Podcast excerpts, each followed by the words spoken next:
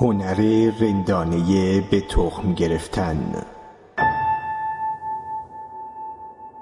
نوشته مارک منسن.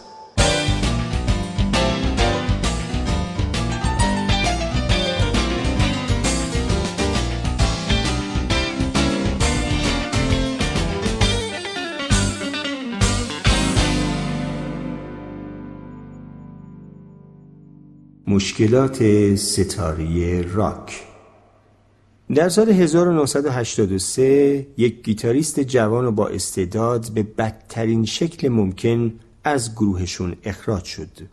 گروهشون به تازگی یک قرارداد خوب بسته بود و قرار بود اولین آلبومشون رو ضبط کنن. ولی چند روز قبل از اینکه ضبط شروع بشه اعضای گروه در خروج به گیتاریست قصه ما نشون دادن. نه اختاری، نه بحثی و نه دعوای دراماتیکی. به معنای واقعی کلمه و خیلی شیک از خواب بیدارش کردن و یه بلیت اتوبوس برای خونه دادن دستش. وقتی داشت از نیویورک به لس آنجلس برمیگشت توی اتوبوس هی از خودش می‌پرسید که چی شد؟ چه کار اشتباهی کردم؟ الان چی کار کنم؟ قراردادهای ضبط همینجوری از آسمون نمیافتن که مخصوصا برای گروه های متال تازه کار و گوشخراش. آیا تنها فرصتی که داشتم رو از دست دادم؟ وقتی اتوبوس به لس آنجلس رسید تصمیمش رو گرفته بود. از دلسوزی برای دست دست کشید و قول داد که گروه جدیدی برای خودش راه اندازی کنه. با خودش قرار گذاشت که گروه جدیدش اینقدر موفق و خفن میشه که گروه قبلیش تا ابد برای کاری که کردن حسرت بخورن. اونقدر مشهور میشه که اونا محکوم میشن به اینکه سالهای سال اونو توی تلویزیون ببینن توی رادیو صداشو بشنون پستراشو توی خیابون و عکساشو توی مجلات ببینن. اون خیانتکارا توی حیات خونشون همبرگر پشت رو می‌کنن اجراهای چیپ و مزخرفشون رو توی کلابای پایین شهر برگزار می‌کنن. چاق و همیشه مست با همسرای زشتشون ولی اون توی استادیوم روبروی جمعیت 100 هزار نفری داره میتره کنه و برنامهش داره به طور زنده توی تلویزیون پخش میشه. توی برکه از اشکهای کسانی که بهش خیانت کردن خودش رو میشوره و هر قطر اشک رو با یه اسکناس 100 دلاری تمیز و تا نخورده خشک می‌کنه. در نتیجه پسر گیتاریست شروع کرد به کار کردن. یه جوری کار می‌کرد که انگار توسط یه جن موزیکال تسخیر شده. بهترین موزیسینایی رو که میشناخت صدا زد. ماهای زیادی رو صرف این کرد که بهترین گروه ممکن رو تشکیل بده. به دنبال موزیسینایی بود که خیلی بهتر از اعضای گروه قبلیش باشن. آهنگای زیادی نوشت. دیوانوار شب و روز تمرین می‌کرد. خشم سوخت بلند پروازیاش بود و انتقام الهی موسیقیش. در عرض یکی دو سال گروه جدیدش یک قرارداد ضبط امضا کرد و یه سال بعد اولین آلبومشون اومد بیرون و ترکوند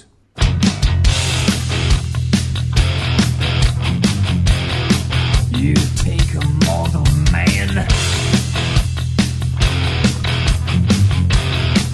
and put him in control. Watch him become a god. Watch people's heads roll.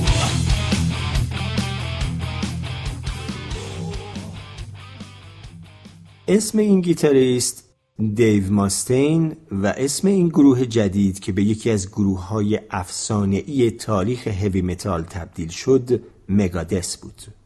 مگادس بیشتر از 25 میلیون آلبوم فروخت و بارها در سرتاسر سر دنیا کنسرت و تور برگزار کرد.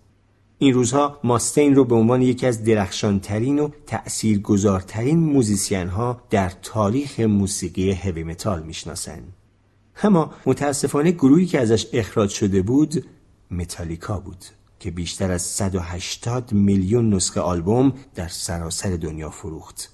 متالیکا رو همه به عنوان یکی از برترین گروه های راک و متال تاریخ می‌دونن و به همین دلیل توی مصاحبه نادر و خصوصی در سال 2003 ماستین در حالی که داشت اشک میریخت اعتراف کرد که خودش رو یک ناکام می‌دونه. یک شکست خورده. چون با وجود همه موفقیت هایی که به دست آورده هنوز هم اون آدمیه که از متالیکا اخراج شد.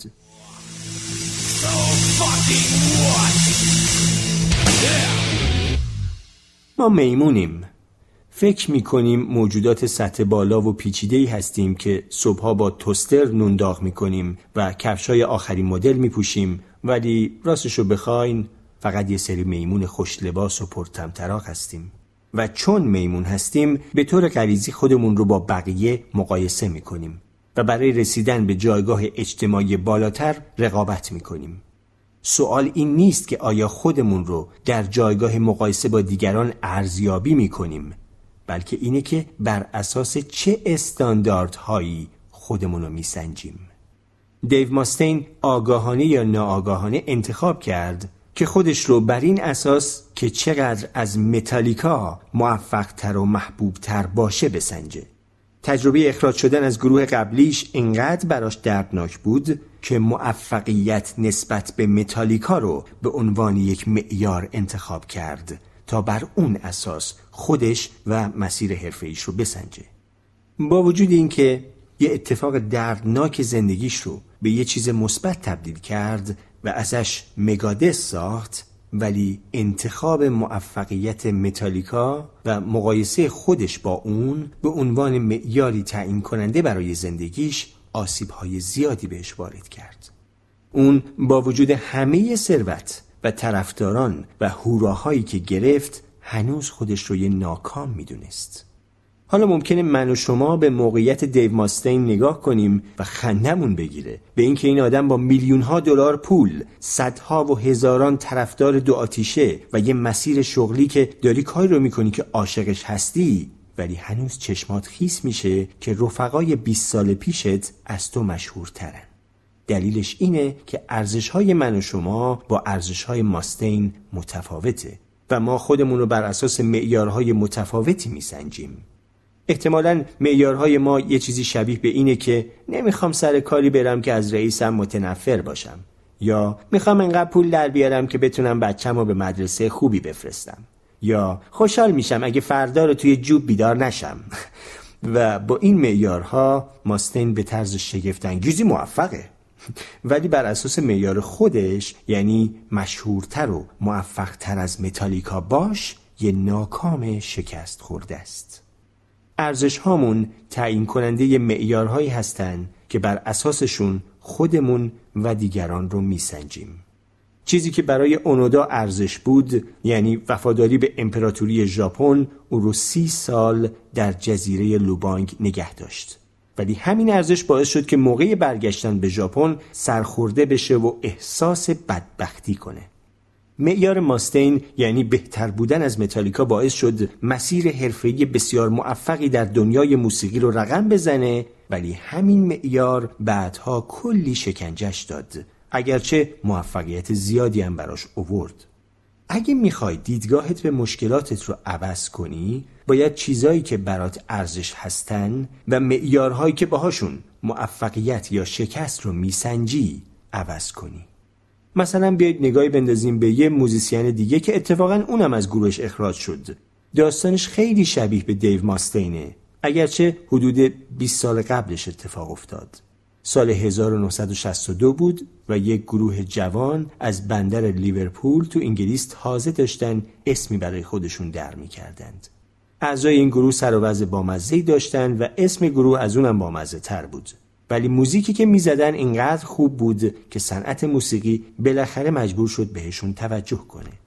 اعضای این گروه شامل جان، خواننده اصلی و ترانه سرا، پل، پسر baby face و رومانتیک گروه که گیتار بیس می‌زد، جورج نوازنده سرکش گیتار و در نهایت درامر گروه کسی که خوشچهره ترینشون بود دخترها دیوونش بودن و توی مجله هم اول از همه صورت این بود که خود نمایی می کرد حرفه ترین عضو گروه هم بود. drug م نمی‌زد. یه دوست دختر فابریک داشت. حتی یه عده کاسب کت پوشم بودن که می‌گفتن ایشون باید چهره گروه باشه و نه جان یا پل.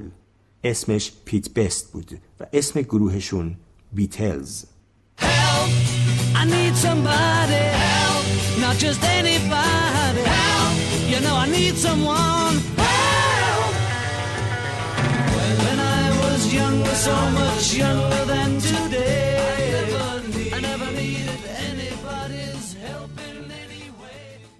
در سال 1962 بعد از اینکه اولین قرارداد ضبط آلبومشون رو بستن سه عضو دیگه گروه بی سر و صدا جمع شدن و از مدیر گروه برایان اپستاین درخواست کردند که اونو اخراج کنه اپستاین سر این تصمیم کلی شیون و زاری کرد چون پیت رو دوست داشت. در نتیجه این کار رو به تعویق انداخت به امید اینکه این سه نفر نظرشون رو عوض کنن. ماها بعد درست سه روز قبل از اینکه ضبط اولین آلبومشون رو شروع کنن اپستاین بالاخره پیتو به دفترش صدا کرد. اونجا مدیر گروه بدون مقدم چینی به پیت بست گفت که گروهش رو از گروه گم کنه و گروه دیگه ای واسه خودش پیدا کنه.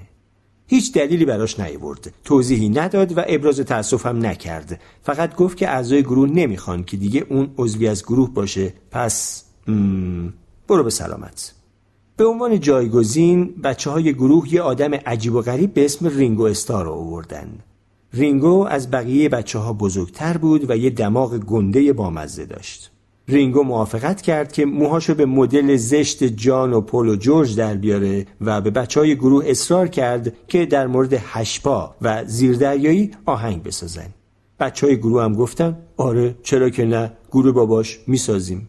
در عرض شش ماه بعد از اخراج بست بیتلمانیا فوران کرد و این چهار نفر به مشهورترین چهره های روی کره زمین تبدیل شدن. در ضمن قابل درک بود که پیت وارد فاز افسردگی عمیقی شد و ساعتهای زیادی رو صرف کاری می‌کرد که هر انگلیسی دنبال بهانه میگرده که انجامش بده. مشروب خوردن. بقیه دهه شست خیلی با پیت بست مهربون نبود. تا 1965 پیت از دو تا از اعضای بیتلز به خاطر افترا و تلاش برای بدنام کردن شکایت کرده بود و همه پروژه های موسیقیش به طرز فجیعی شکست خورده بود. در سال 1968 دست به خودکشی زد ولی فقط واسه اینکه مامانش منصرفش کنه. زندگیش به گاه رفته بود. قصه بست مثل دیو ماستین پیش نرفت و بازگشتی رویایی به صحنه نداشت.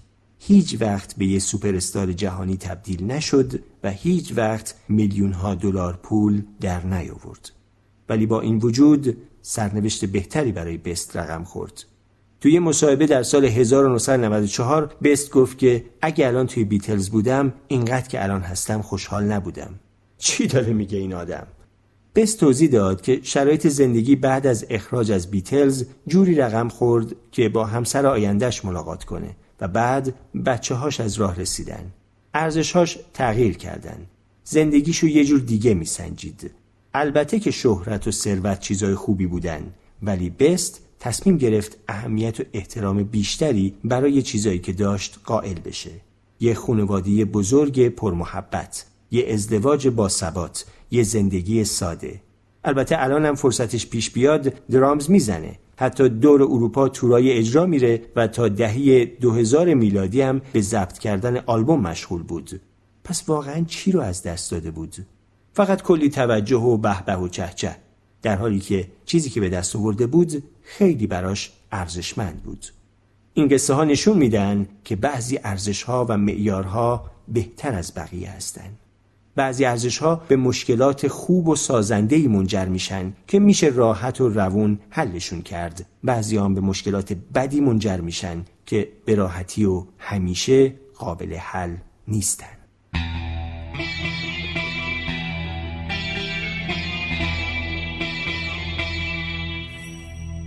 درود بر شما دوستان خوبم در کانال و پادکست خانش کتاب برای انسان خردمند.